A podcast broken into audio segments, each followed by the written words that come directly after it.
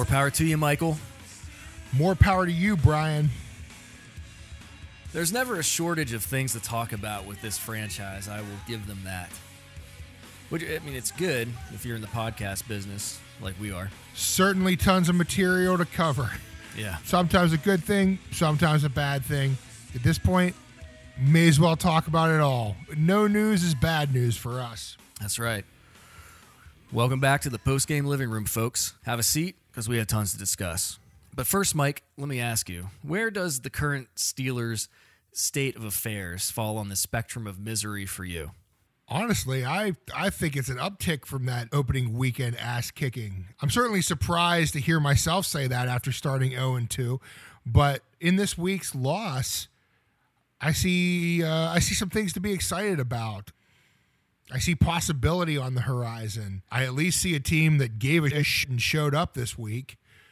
Maybe didn't play as well as they should have, but definitely the other side of uh, the lifeless corpse that we saw opening weekend. Yeah, I agree. I think that there was a win somewhere in that game. Mason Rudolph could have come through. In fact, arguably, he did enough to win the game. Hey, he threw some touchdowns. Threw some touchdowns almost immediately. And those touchdowns were thrown with some authority.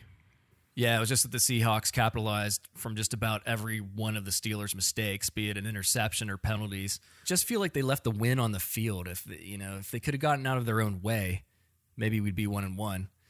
But uh, we will discuss all of that and more in this episode, and we'll get into our prediction for Sunday night's game against the 49ers. But first, Mike, I want to lead with this tweet from Coach Cowher. Coach Cowher, even in retirement, still motivating Steelers Nation. And I'm going to quote him verbatim here, so bear with me. No time to panic if your team lost week one. Last year, seven of the 12 playoff teams lost week one. Five of those seven won in week two. The season is a marathon, not a sprint. It takes four weeks to truly assess your strengths, that's in capitals, and more importantly, your limitations, also in capitals. Also in capitals. Enjoy the process, everyone. Are you enjoying the process, Mike? I'm definitely closer to enjoying it.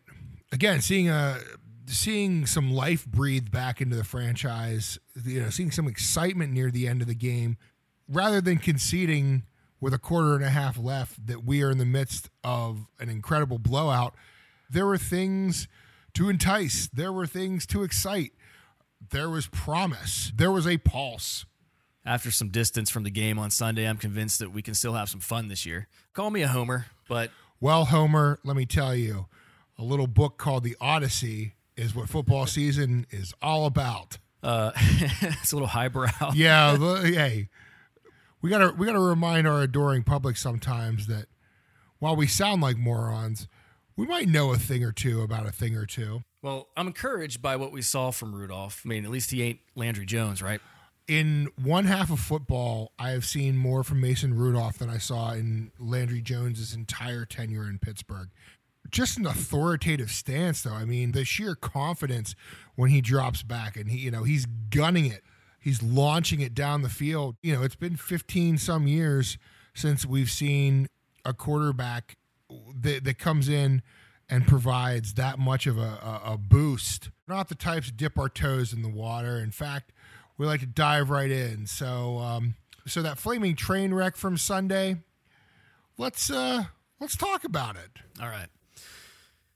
So Ben is lost for the season, but how much of a loss will it turn out to be? Now, Mike, in our Adios Amigos episode, we didn't mention poor Josh Dobbs. We taped the Sunday before he was traded to Jacksonville the following Monday. So, hey, Josh Dobbs, we owe you one. Adios, amigo. Adios, Josh. Mike, do you think that we will be adding Ben to our Adios episode next year?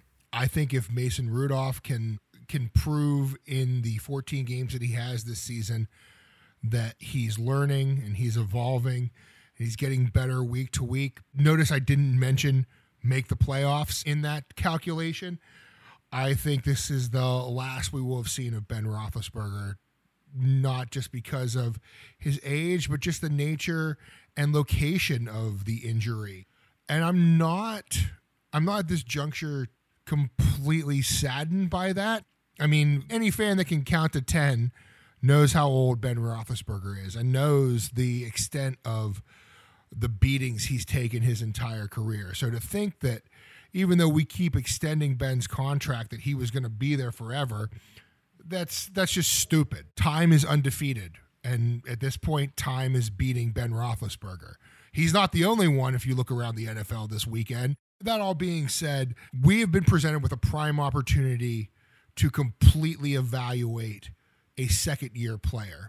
Similar to the, the circumstances when Ben took over after Tommy Maddox's injury and guided the team to a 15 and 1 record. Now, I'm not comparing Rudolph from the small sample size we've seen so far to what Ben put together in his rookie season, uh, you know, when he first got his opportunity. But look, we as fans should not expect the team to make the playoffs, make a playoff run, any of that nature. We have unknown quantities that we are dealing with right now. But we are in the unique position to completely evaluate said unknown quantities. And if this turns out to be our quarterback of the future, we haven't wasted a season. We have been put in this predicament, we have been put in this situation, and we got to make the best of it. And in the process, come out the other side knowing what we have. Is it a boom? Is it a bust? We got 14 games. Let's see. Mason Rudolph, aka A New Hope, is your starter for the remainder of the 2019 Steelers season. Ben moves to IR. Rudolph is backed up by the scrappy Devlin Hodges, formerly of the practice squad. So let's talk about Mason Rudolph in that game on Sunday.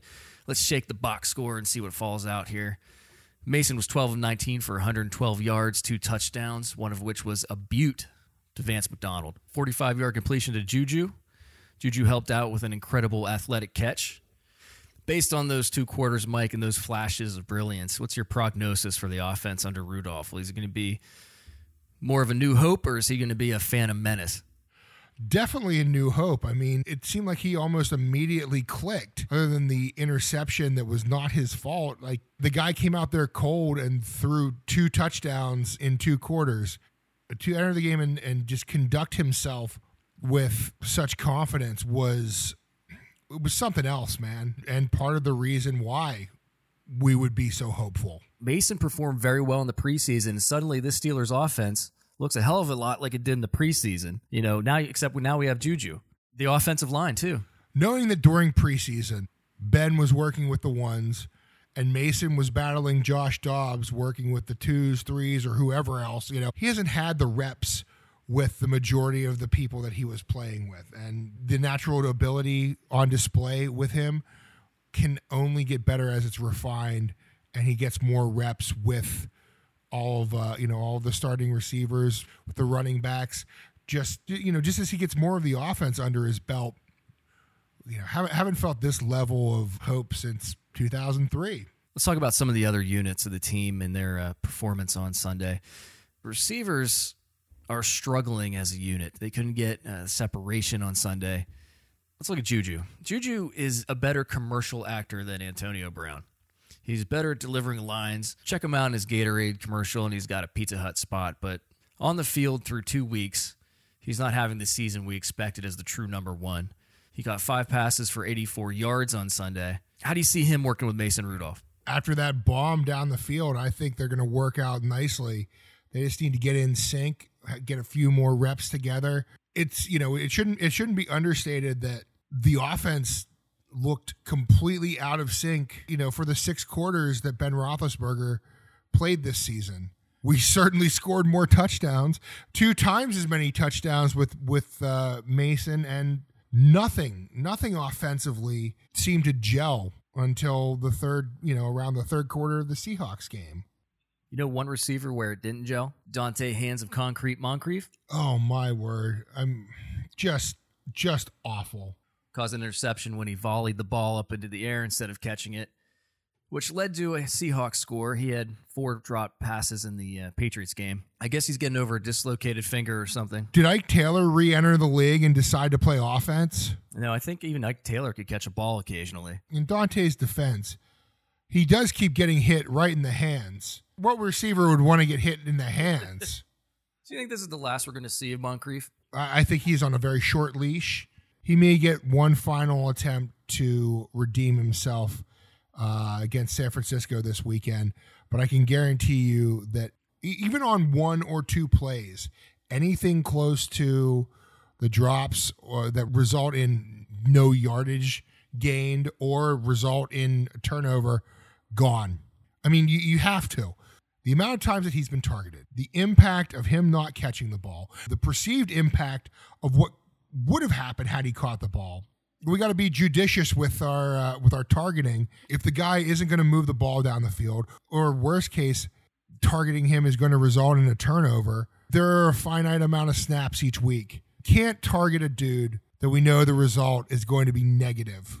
Right, especially when there's talent behind him like James Washington. James Washington, another sliver of hope that he can produce if he and Rudolph can conjure up that preseason magic and their Oklahoma State chemistry. I feel like James Washington is shown to be a better receiver than Moncrief just based on his preseason play. I mean, he was catching passes. Yeah, you know, when a receiver can't catch a ball, that uh, maybe he needs to rethink his pursuits in life. Vance McDonald, two touchdowns. It was nice to see Vance more involved this this game. MIA against the Patriots. Vance McDonald is going to be a key component in the success or lack of success of this team. For for a young quarterback like Rudolph, a tight end is uh, generally the safety valve, and two touchdown passes to the same dude. He's already he already has seemed to develop a rapport with Vance. If Juju is going to be double teamed, or you know if Moncrief isn't going to catch the ball, someone's got to. And hey, look at that! Starts out blocking, releases you know releases out into the middle of the field. Mason avoids some people. There's Vance. That's seven to fifteen yards. It's not a tried and true, you know, simple plug and play kind of thing, but it works and it's already worked to the effect of two touchdowns from a guy that had what 43 yards in that first Patriots game, something something minimal, and I mean that came in garbage time. Wow, most of the Patriots game could have been considered garbage time for us. Also in the hot seat, Ryan Switzer. Now, I was telling you, uh, Ryan Switzer, every time I hear his name, it makes me thirsty, and I couldn't figure out why. And I thought, wine spritzer. Ryan Switzer's looking to have his playing time watered down, just like the, uh, just like his drink name would imply, with that bobbled punt. That um, I had high hopes for him too, just because he's the kind of guy that the Patriots would use to maximum effect. Hell, he could be a Super Bowl MVP a la Julian Edelman. He's short, he's white, everyone forgets about him. Well, it's unfortunate because he's assumed that Eli Rogers role, right? And whose idea was it to cut Eli Rogers? I'd like to know. Quick note about Eli Rogers. Apparently, he was seen at the facility on Monday press caught wind of that and started tweeting about it. But then he responded and said he was just there to thank the Rooneys. But uh, we'll see about that. What were you going to say about Eli? Well, whoever got rid of Eli Rogers needs to have their head checked. Um, Eli was the kind of guy that in a safety valve role, like a like your go-to tight end, Eli Rogers just seemed to be in the right place at the right time. Always on a third and long, uh, you know, steady hands. Just a you know, just a solid role playing slot receiver, and I think we are sorely missing him. It does make you wonder what they saw in Ryan Switzer that they felt that they could let go of Eli Rogers. Yeah, as long as he's not on someone else's squad, if he's out there, anything's in play. So let's talk about the running backs now. James Conner, 11 carries, 33 yards, and a touchdown, and one banged up knee after Sunday. You know, we're recording this, what, on uh, Tuesday night. Latest news is that Conner believes he's going to be able to suit up on Sunday. Honestly, he needs to have more involvement. I just I love watching this guy run. It, you know, it's straightforward, hit the hole, knock some people around. I think his performance is suffering from the fact that the offense just was a mystery. It's like, well, what are we even doing? There's just been no consistency in anything. Nothing has really gotten going. And that's a recipe for everything to look like shit. You know? You need you need to be able to establish some kind of offensive protocol, and we just haven't until the second half on Sunday. Offensively, we were just out in the wilderness, man. There, there was nothing to point to as what is our offensive identity other than awful. Well, I fully expect with Mason under center, we're going to see more handoffs, more quick dumps to Conner, and I envision more involvement from Jaylen Samuels. He did have a catch out of bounds from Ben, pass interference penalty, put the ball in the one for James Conner to pound the ball in for that touchdown. I think if you got Mason there, you're going to see a lot more little quick pass to uh, to James and Jaylen. I definitely agree with that. And one thing that's going to make that even more viable is the quickness of Mason Rudolph. The ability to fake the handoff, the ability to roll out and quickly dump off to someone. I mean, there are various wrinkles that we haven't seen for forever just because Ben is Ben and plays in a Ben Roethlisberger fashion.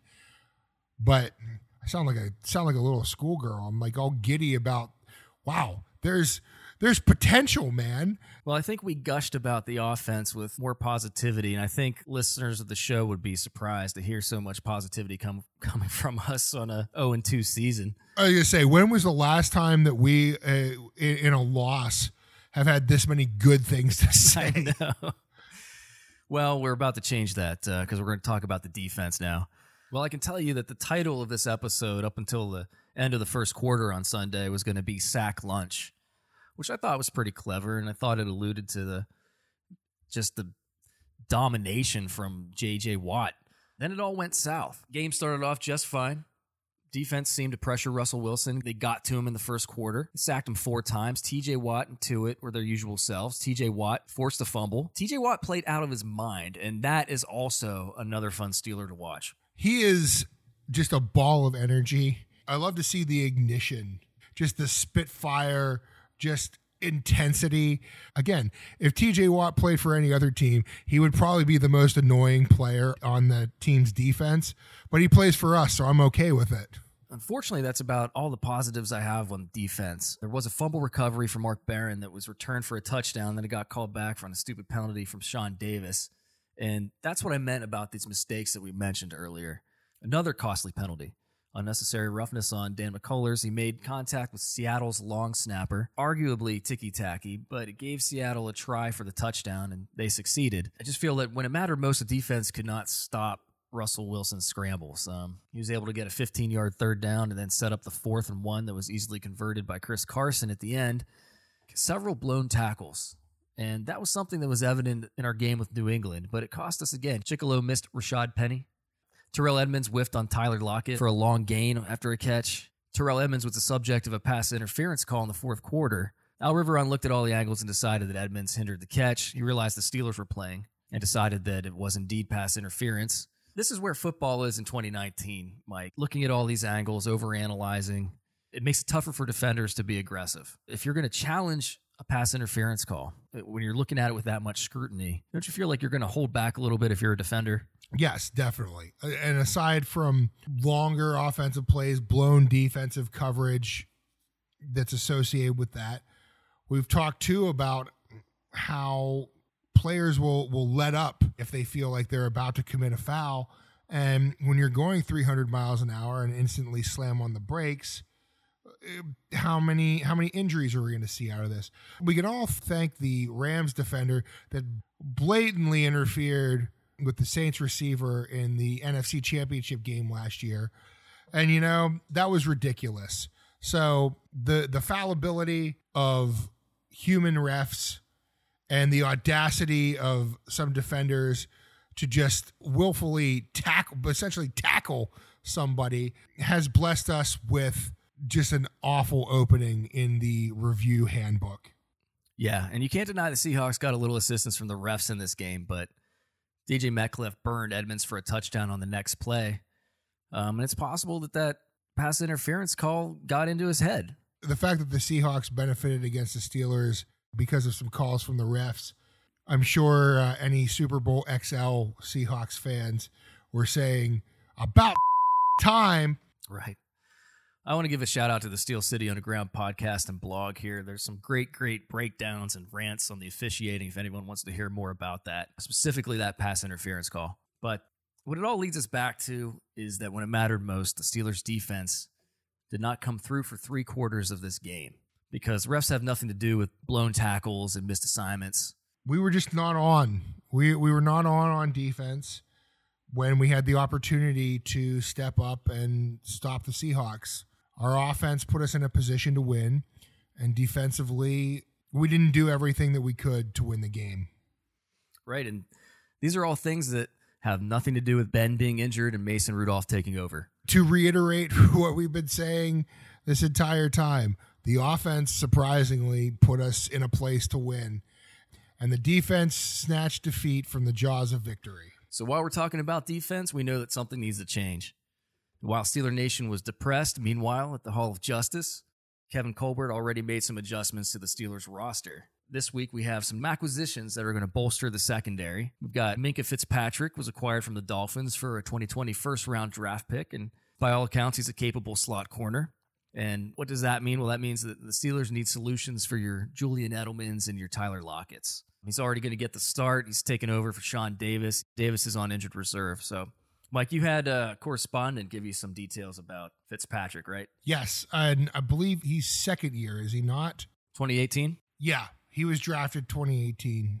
Co-worker of mine, big Dolphins fan, definitely expressed that we should be very happy and very thankful that we got Minkah. Has watched every game uh, since his rookie season last year. Says the guy is the real deal and will hopefully help to be a you know a cohesive force for our defense. Because I think if we can settle the back end, it'll give us enough time to develop some of the middle or have the middle be more impactful. I still don't think that there's a much better starting front three than Cam Hayward, Javon Hargraves, and Stephon Tuitt. If the front and back of our defense are locked down, that gives Devin Bush some time to further hone things. It really gives us the opportunity to tie it all together and turn what has looked like a sloppy, haphazardly constructed defense into a powerhouse, a very, a very strong and very effective defense. Then the Steelers acquired a new free agent linebacker, Jayrone Elliott. He's a journeyman outside linebacker, having started his career with the Packers before going on to the Cowboys, the Saints, and he even had a stint in the AAF with the San Antonio Commanders. He was signed and dropped by the Dolphins earlier this year, sensing a theme here. He was even with the Steelers for like a week in the preseason, I guess, but obviously this is the kind of player that you get so you can have some depth at linebacker. I don't know if we're going to see much of him right away. You wouldn't think with TJ Watt, Devin Bush, Mark Barron, Vince Williams, that's a crowded linebacking core. But it's always best to be prepared, have someone that knows the system because, like with Mason, next man up. God, it's so cliche to say it, and every team does, but it comes to play every week. And here we are in the throes of what that means. Right. Well, there are some injuries in linebackers. I guess Vince Williams hurt and Chickillo. I'm not sure the extent of their injuries, but clearly it was enough to have the Steelers make the move. For the offense, speaking of next man up, welcome quarterback Paxton Lynch to the practice squad. That is our assurance policy, huh? Because dang, it's slim pickings out there, but there's a reason why they picked up Paxton Lynch, right, Mike? I do remember hearing some rumblings ahead of the 2016 draft that the Steelers liked the makeup and the build of Paxton Lynch as a possible successor to Ben Roethlisberger. Obviously, things have gone sideways for Paxton. Never was able to really turn the corner and give it a go in the NFL. Just looked awful you'd have thought with the the pedigree of quarterbacks going through the Denver system that Paxton could have received some tutelage that would have stuck, but yeah, not so much. So uh, better to have someone that might be able to be taught than someone that we know is god awful. But Lynch is a former first round pick, 2016. That's the same year he was a third quarterback off the board. He was behind Carson Wentz and Jared Goff picked up by the Denver Broncos, backing up Trevor Siemian at the time. He signed with the Seahawks earlier this year, but he didn't make the cut. Speaking of cut, Mike, I want to introduce a new segment here the chopping block. Personnel that is regressing, not capable of adjusting after they make mistakes.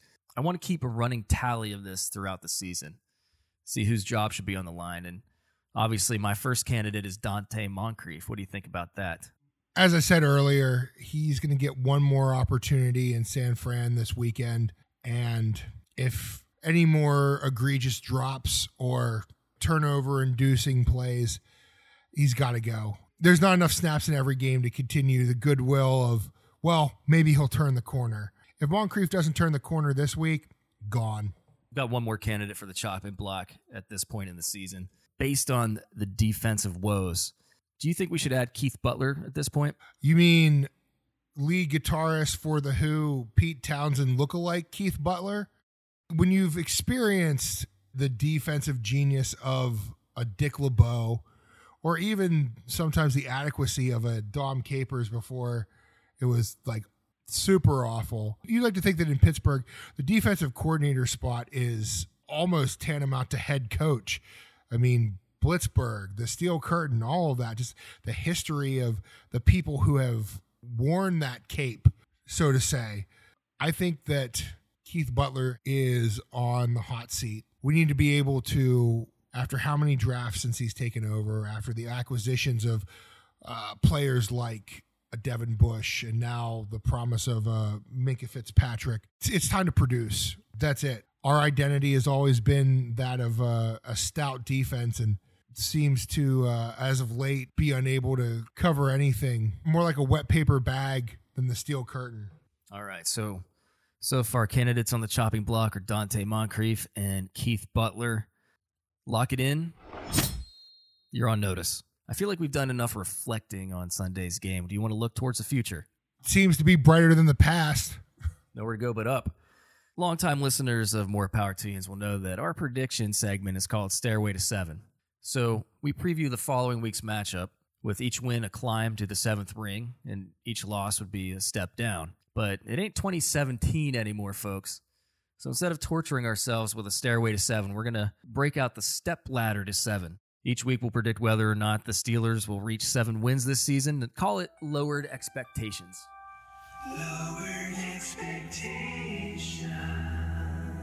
You know what's great about a step ladder? If you take a tumble, you might not break your leg. The first step up might not be this week as the Steelers travel to the West Coast, and we all know what happens to the Steelers in Pacific time. Steelers travel to Levi's Stadium in Santa Clara, take on Kyle Shanahan and the 2 and 0 49ers. Right now, the over under is 44. The line is 7. Steelers are the underdogs. 49ers are coming off a win over the Bengals last week, 41 to 17. The Niners ran all over Cincinnati. The committee of Raheem Mostert, Matt Breida, Jeff Wilson ran for a combined 238 yards and two touchdowns. Given what Carson and Penny did to us last week, this is some cause for concern, right? Slightly. I think more of the complication with the Seahawks came with the addition of Russell Wilson being so mobile. Don't look for so much of that with uh, Jimmy Garoppolo, but definitely, definitely something to monitor. You're right because last week through the air, Garoppolo was 17 for 25, 297 yards and three touchdowns, delivering to the likes of Deebo Samuel, Marquise Goodwin, and Raheem Mostert caught one too. But the Bengals defense is just awful. So that said, we have to look at what the 49ers did against Tampa Bay in week one. The Niners defense had three interceptions that were returned for scores. So Garoppolo didn't have to work as hard. But my thinking is what do the Bengals and the Bucks have in common? To date, it's bad quarterback play. Against the 49ers, another thing they had in common, they, they just couldn't establish the run. They got down early, had to toss the ball. Last week, Joe Mixon was even stopped short of the goal line. However, Dalton did connect to his tight end Eifert for a score, so we'd have to look for Vance to help out Mason there, and then look for quick dumps to Conner Samuels. What do you think? I think it's a perfect strategy in the early goings here because Mason does look to have that quick release. We've got to kind of look at the short pass to set up the run. I mean, I think honestly, I guess we just need to establish something. As I said earlier, we need to establish an offensive identity of some sort it seems that what would be most effective would be the short passes out of the backfield to our, our stellar running backs and looking for our tight end slash uh, slot receivers to catch short, quick passes and uh, utilize yards after catch to establish our offensive identity. Right. I think ultimately Sunday success is going to be on the defense. If they come out flat, start missing tackles, and let the Niners score early, I think that running back trio is just going to have their way. It's going to be a repeat of Carson Penny and the scrambling Russell Wilson. Looking at the stats from week one, it would indicate that you should try and make Garoppolo throw. Hopefully, TJ Watt and Tuitt can continue their pressure, and the tackling can't get any worse, can it? No, it can't. Knowing the way that these running backs have been gouging people, we need to key on the run game, but also instill some blanket coverage. This is one team where man to man, I think, could work to our advantage against the Niners receivers and utilizing force up front to stymie the running backs will kind of set the tone for the game. Looking forward to seeing what Fitzpatrick does since he is going to get the start. Uh, trial by fire. Injury wise, personnel to monitor. Roosevelt Nix is ruled out with a knee injury, won't have him in the running game. Vince Williams, Chickillo, Joe Haden are all banged up too, so that suggests why we went out and bolstered the defense this week. Let's get on to the prediction here, Mike. Against the 2 0 49ers, is this a step up or a step down on the step ladder to seven wins? My take this week is less of a win or or lose scenario to equate to a step up, but to see Mason's first full game in a hostile environment against a 2 0 team, to see progress instead of regression, which could result in a win, but may not. I think a win obviously would be a step up, but I think a valiant effort and some positive play from Mason w- would also be a, a step up for me. I'll say it now. My take on all of the steps, every step that, that could be had in the first five weeks. If the Steelers, after week five's game against the Baltimore Ravens, sit at two and three, we are in a good position. That being said, Mason needs to go out. He needs to play his game. And from the looks of it so far, it's already a step up. I also reserve the right to call bullshit on myself next time we record. All right, fair enough. I like how you answered that question, though. I agree with you. In my heart of hearts, it's a step down on the step ladder to seven. Just given the West Coast travel, I envision a overly conservative game plan and a soft defense committing penalties and with further receiving woes. Kind of contrary to the first half of this episode. Here's but the interesting wrinkle Vance McDonald is a former San Francisco 49er. And it just seems that week to week, when expats play their former team, and I say expats as in expatriates, not the New England Patriots, but you know what I mean. God, I have to clarify it in football. well, that's why we do the clarification and call them the Hatriots. Yes. So week to week, when you see a former player take on their former team, they just seem to have the game of their lives and single handedly take over the game. I hope Vance does that. Don't know why I didn't think of it beforehand. It would play right into the, well, of course we were going to win. yeah, exactly. Do you want to give a score prediction? I think it'll be a tight one. Ooh, uh, let's go. Let's go 24 20. Steeler victory. All right. I'm going to say 49ers take it 27 13. Vance touchdown and two Boswell field goals. And I hope I'm wrong. But I like how you answered the question. It was much more positive. Again, surprising. Overall, we were very positive today. Yeah, I was gonna say I'm I'm a I'm a gigantic wet blanket most of the times. I I'm a pessimistic optimist, and today ah, I know I'm gonna regret being positive. Well, alright. Oh, Okay, did you have anything else in the world that you wanted to add, Mike? To encapsulate this throwing bout that we will uh, we will see on Sunday afternoon, let me pose it to you a different way. It's gonna be two strong feminine comedians coming our way, giving laughs one way or another.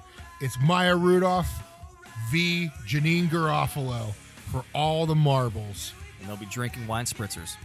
Okay, that's going to do it for us today. More Power to Yinz is available on most podcast platforms Spotify, iTunes, Google, and Stitcher. We're probably just about everywhere. If you have a moment to subscribe or rate, that'd really help us out.